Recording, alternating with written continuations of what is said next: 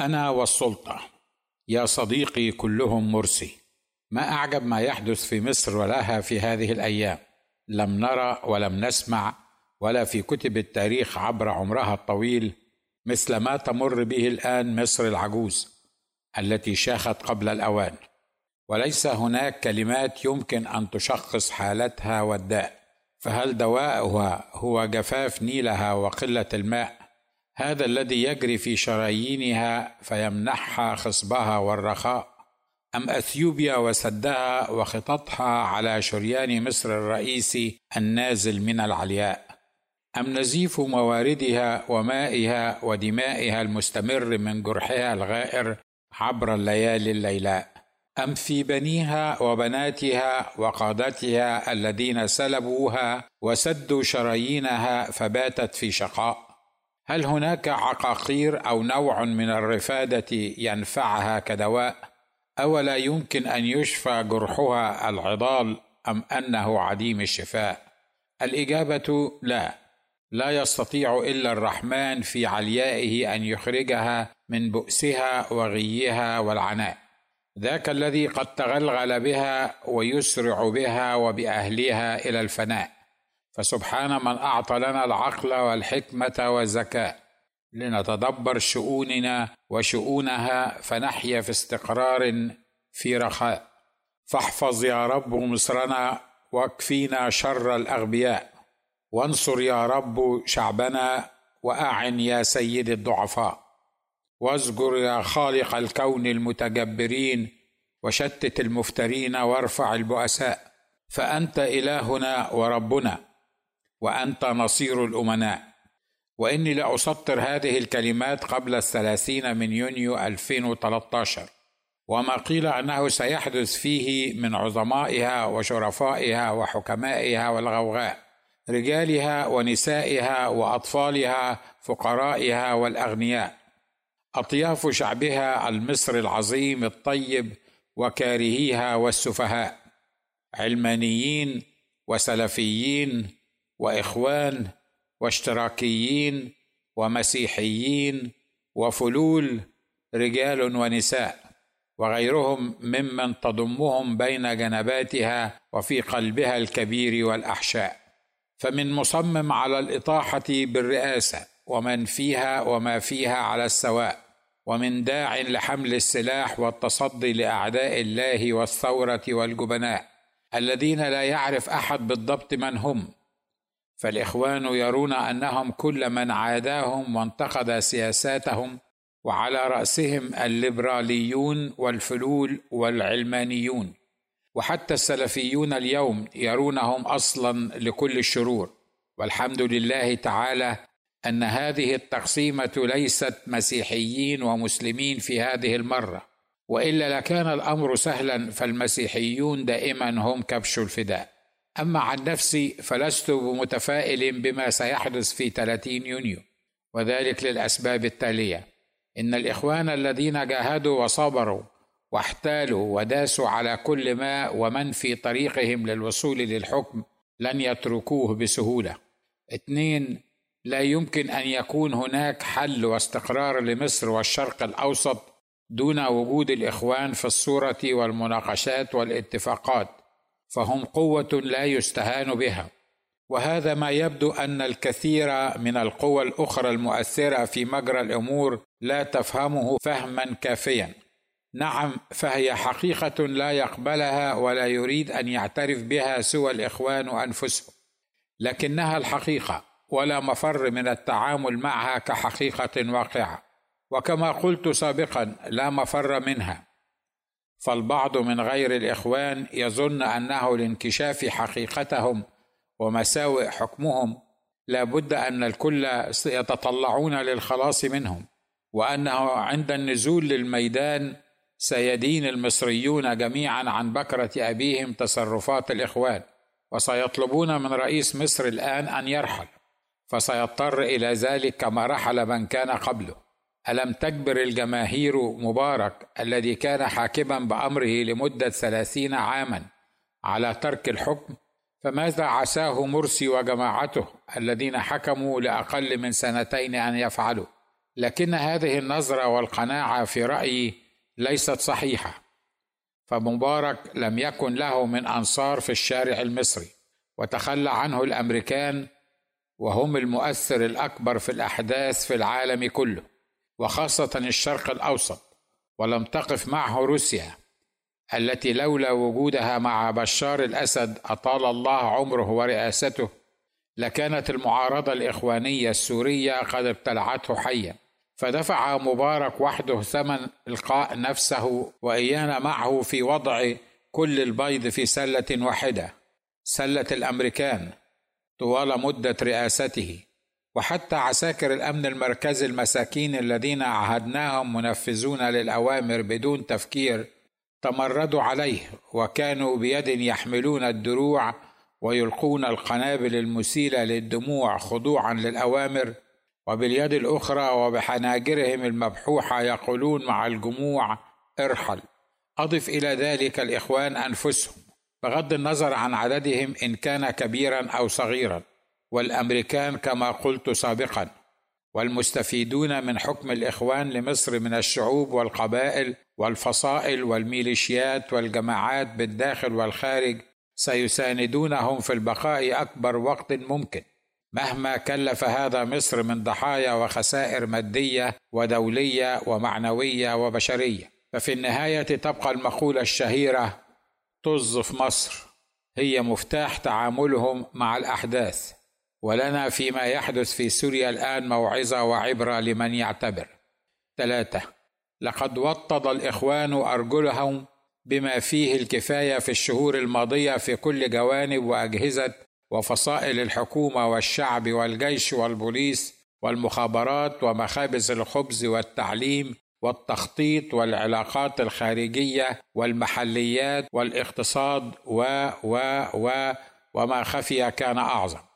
مما يستحيل معه أن يمسحوا بأستيكة الزمن أو محاية مصر كما يظن الحالمون. أربعة إن الفارق العددي بين مجموع الإخوان بالإضافة إلى المؤيدين للإخوان من الداخل والخارج من المستفيدين منهم ومن بقائهم في الحكم والمسيطر عليهم من خلالهم بالمساعدات والبطاطس والأرز والمواد التموينية. وأزد على أولئك الخائفين والمهددين. والمغيبين والمحبطين واليائسين الفارق العددي بين كل هؤلاء وبين الفاهمين والمثقفين والليبراليين إلى مآخر القائمة فرق كبير لصالح الإخوان مع أنني أؤكد على أن قوة إنسان حكيم فاهم مناضل حقيقي قوة لا يستهان بها. خمسة عدم تنظيم الصفوف والاتفاق على شيء محدد من الجانب المناهض للإخوان. فكل ما هو مطروح على الساحة الآن لملء الفراغ الذي ستحدثه حكومة الإخوان إن اضطرت لترك الحكم وأؤكد أنها لن تفعل لا يرقى لمستوى أن يكون خطة سياسية دولية شعبية مدروسة ومتفق عليها بوسائل وطرق وأزمنة وأوقات محددة ذات معالم واضحة. وكقانون عام لا يمكن الإطاحة بحكومة دولة ما إلا بمساندة حكومة أو قل حكومات دول أخرى.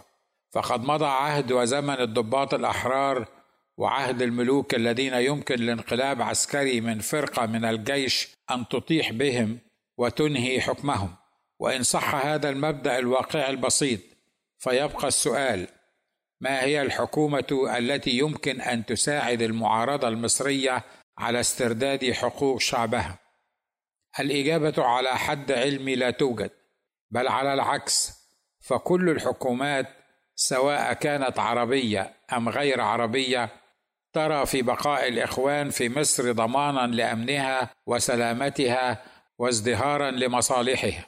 والحكومة الوحيدة التي يمكن أن تفعل هذا ملهيه في حربها الداخلي سواء سوريا أو حزب الله أو إيران. وثلاثتهم غير مرحب بهم في الشارع المصري الليبرالي فلا يمكن التعامل معهم. ولذا فإن هذه الحكومات تمول وستمول الإخوان بكل ما تملك لبقائهم في الحكم. لذا فالحقيقة الثابتة التي لا مفر من الاعتراف بها كما جاء بعنوان المقال يا صديقي كلهم مرسي فمرسي قليل الخبرة في إدارة مصر وإعلاء شانها ومن من زعماء الأحزاب ومرشح الرئاسة السابقين واللاحقين.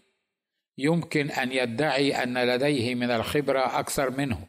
فنتيجة لإصدار قانون استبعاد الفلول عن تولي السلطة أو المناصب الحساسة في الدولة أصبح الجميع متساوين في عدم الخبرة في إدارة البلاد.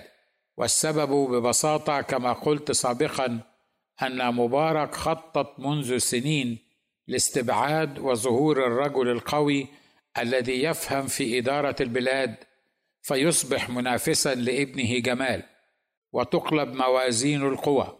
فعندما نتكلم عن الخبرة والحنكة والمؤهلات الخاصة بقيادة عملاقه كمصر لا بد من الاعتراف أنه يا صديقي كلهم مرسي. وعندما نتكلم عن التوجهات السياسية أو الدينية أو العرقية فكل الثوار والمناضلين والعلماء والليبراليين لكل توجهه إما السياسي أو الديني أو الاجتماعي. وكل يرى أن النصر والنجاح والقيادة لابد أن تكون وفقا لتوجهه ولجماعته ولأيديولوجياته. وكل ما عدا ذلك فهو خطأ. يضع أتباعه حول طائلة المسميات كالفلول والليبراليين والمسيحيين وغيرها. اذا ففي هذه الجزئية أيضا يصلح القول يا صديقي كلهم مرسي. وعندما يتعلق الأمر بالإسلام والمسلمين وعلاقتهم بالمسيحيين يغلب المبدأ انصر أخاك ظالما أو مظلوما. على كل ما عداه من أخوة في الإنسانية إلى أخوة في الوطن الواحد إلى أخوة في المصير الواحد. فالليبراليون والإشتراكيون يتحولون بقدرة القادر على كل شيء إلى إسلاميين ملتزمين. إذا ما طالت أيديهم الحكم سيرا على مبدأ السادات الذي ما كان يصلي الفروض إلا حينما تتواجد عدسات التلفزيون برفقته وقد أطلق على نفسه الرئيس المؤمن. ورددتها وراءه الإذاعات والصحف والمجلات وتفخر بالقول أنا رئيس مسلم لدولة مسلمة أي أنه في النهاية يا صديقي كلهم مرسي. ويبقى السؤال ترى ماذا يمكن أن يفعل الأقباط في 30 يونيو؟ هل يخرجون للمظاهرات مع إخوانهم من كل أطياف الشعب المصري؟ والإجابة البسيطة الواضحة الصريحة تتلخص في اولا لست أنا ولا غيري من القادة المسيحيين في وضع من يقرر أو يحفز أو يحث أو يمنع المسيحيين عن عمل شيء ما. فالمسيحيون مواطنون مصريون اولا ثم مسيحيون ثانيا. والمسيح لم يدعنا لنكون قادة سياسيين نتحكم في عقول المسيحيين وردود أفعالهم. بل قد دعانا المسيح للتفكير واتخاذ القرارات المبنية على كلمته. سبحانه وتنازل إلينا. دون وصايه أو نفذ وبعدين تظلم أو لا تناقش ولا تجادل ولا حتى المبدأ الكنسي الذي يساء استخدامه وتطبيقه في مرات كثيرة أن ابن الطاعة تحل عليه البركة. ثالثا لا بد أن يكون لدى المسيحيين موقف واضح محدد من كل الأمور التي تمر بمصر اليوم وليس فقط فيما يتعلق بمظاهرات يوم 30 يونيو 2013 وأن لا يستطيع أحد أن يشتت شملهم من التركيز على ما يطلبون وما يحلمون بتحقيقه. ليس لمصر فقط بل لقضيتهم الشخصية القبطية المصرية. ولست أظن أن لدى المسيحيين هذه الرؤية والتوجه ولا أعتقد أنها ستكون في يوم من الأيام. وهناك عشرات الأسباب لا مجال لذكرها في هذا المقال. تدعوهم وتجبرهم على ذلك وقد تخدعهم وتصور لهم أن مواقفهم السلبية من الأحداث الجارية هي صحيحة وفقا للمبادئ المسيحية الكتابية السليمة. وكنت أتمنى أن يدرس مجلس الكنائس المسيحية المصرية الموقر الموحد هذا الأمر ويخرج لنا بتوصيات أو توضيحات أو إرشادات أو علامات على طريقة التعامل مع الأزمة الراهنة في مصر. أعلم أن هذا الأمر شائك وحساس ومخيف في نفس الوقت وأن المجلس قد أعلن عن أن لا علاقة له بالسياسة. لكنني أثق في حكمة القائمين على مجلس الكنائس الموحد وأصلي إرشادا من القدير لهم في كل ما يعملون في هذه الفترة الحرجة من تاريخ المسيحية في مصر. رابعا أنه من الواضح أن المسيحيين المصريين أصحاب مصر الأصليين ليس لديهم أجندة ولا توجه خاص بالنسبة لما يسمى بثورة 30 يونيو. فالحقيقة هي يا صديقي كلهم مرسي. لذا فلن نبكي اليوم على اللبن المسكوب بل علينا كمسيحيين أن نوقف سكيب اللبن المتبقي في زقاقنا. ولنبدأ بكل جدية في التفكير في خطة تعبر عن رأي المسيحيين وموقفهم من كل ما يحدث في مصر وكما يعمل رجال الأعمال وأصحاب السياسات والمشاريع الكبيرة جلسات تعرف بجلسة العصف الذهني brainstorming وأساسها هي ترك العنان لكل أفكار المفكرين والعلماء لوضع حلول لمشاكل قائمة وسياسات لمواقف قادمة ووضع النقاط على الحروف في خلافات دائمة مزمنة وإيجاد موقفا موحدا واضحا وصريحا وخطة مدروسة محكمة. لما يريده الاقباط المصريون ولما سيكون عليه مستقبل هذه البلد العريق مصر.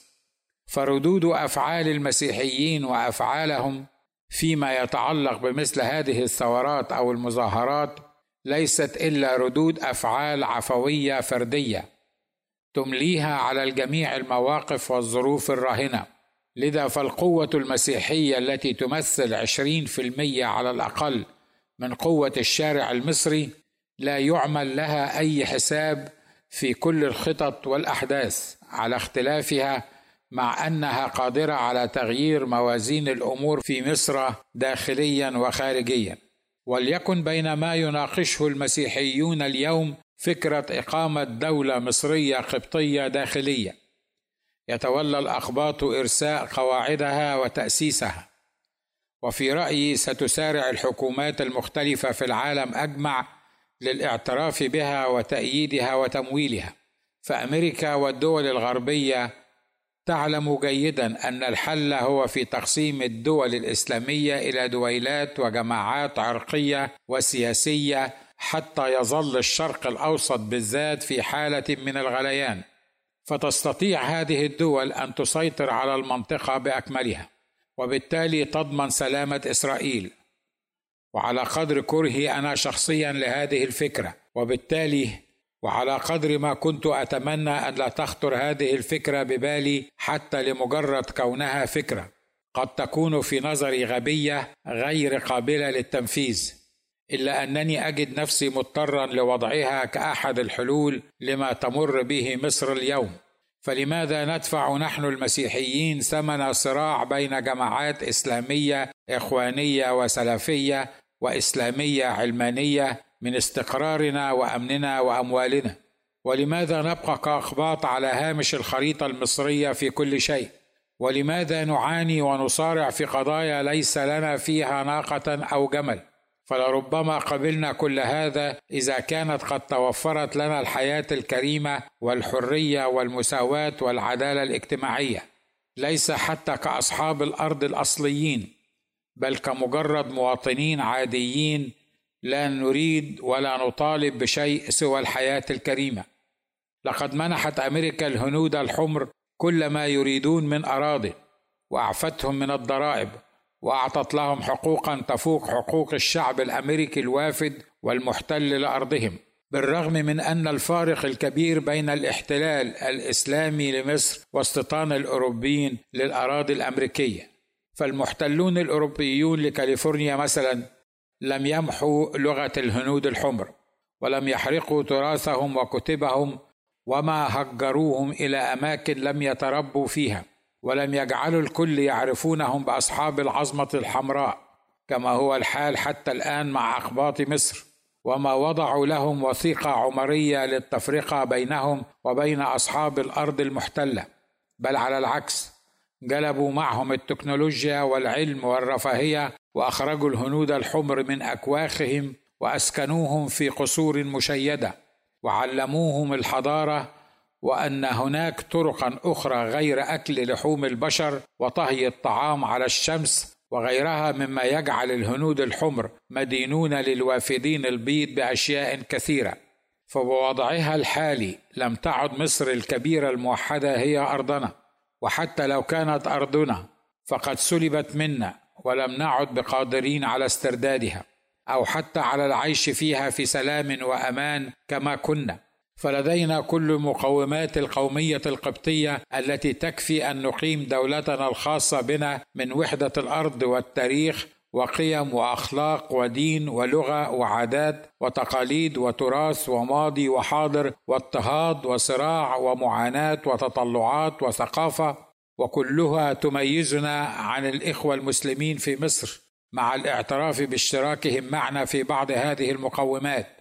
لكن بمفاهيم وتطبيقات مختلفة تماما عما لدينا نحن الاقباط والاقباط هم الشعب الوحيد في العالم الذي تتوفر فيه كل هذه المقومات الخاصة والعامة لإقامة دولته. فبقية الشعوب التي لها موقف مماثل من موقفنا لا تتجمع فيها كل هذه المقومات دفعة واحدة. وعادة ما يكونون على الأقل متفرقين في أماكن كثيرة من العالم. كالشعب الأرميني أو الكلداني أو الأشوري وغيرها. وإن كانت جنوب السودان الدولة التي لا تقارن في نواح كثيرة بالأقباط المصريين قد تمكنت من إقامة دولتها الخاصة بها. فلماذا لا تكون لنا دولتنا الخاصة بنا؟ ولتبقى المحبة والمودة المسيحية الأخوية بيننا وبين أهلنا وأصدقائنا وجيراننا الأقباط المسلمين. نعم أقصد الأقباط المسلمين. ولنلتفت نحن إلى مصير أولادنا ومستقبلهم. وفي ختام مقالي هذا المطول أقول للاقباط المصريين حيث أننا كاقباط لا نمتلك كعادتنا الدائمة أي خطط مستقبلية وأي تصورات لما ستكون عليه مصر في المستقبل. وليس لدينا القادة الذين يمكن أن يضحوا بكل ما يملكون ومن يملكون في سبيل قيادة الشعب القبطي إلى ما فيه خيره وسلامه وأمانه واسترداد سيادتنا على أرضنا. اذا فليعمل كل قبط الآن ما يمليه عليه دينه وضميره وقناعاته الشخصية في هذه الأحداث الجارية. ولو كنت في مصر اليوم لتقدمت المسيرة وأعلنت رفضي التام ليس للإخوان فقط بل لمعظم فصائل وكتائب وأحزاب المصريين ولرفعت لافتات مصر القبطية وليكن ما يكون. لكنني أهيب بالشباب المسيحي الذي يعرف كيف يعبر عن رايه وكيف يبدأ ثورة كثورة يناير وكيف يقود دفة الأمور أن يضعوا نصب أعينهم القضية القبطية وما يمكن أن يتم فيها في الأسابيع والشهور والسنين القادمة. ولا يخدعنك أحد أيها الشاب القبطي. بأن يحول نظرك عن قضيتك الأساسية إلى ما يسمى بالقضية المصرية. فالقضية القبطية هي جزء لا يتجزأ من القضية المصرية عامة. وإذا انتظرت لحل القضية المصرية اولا لتفكر في حل القضية القبطية ستنتظر كثيرا وعندها لن يسمع لك أحد في حل قضيتك. وما نيل المطالب بالتمني لكن تؤخذ الدنيا غلابة. ولا تصدق أنهم مختلفون بل تذكر دائما يا صديقي كلهم مرسي. اللهم احمي مصر من كل خطة شيطانية واعطي شعبها الفهم والحكمة والبصيرة الروحية ليتدبروا أمرها ويعطوك الفرصة لهدايتها يا خالق البرية. احمها من أولادها وأعدائها والمؤامرات الإخوانية. واسبغ عليها سلامك فأنت ربه ومخلص البشرية.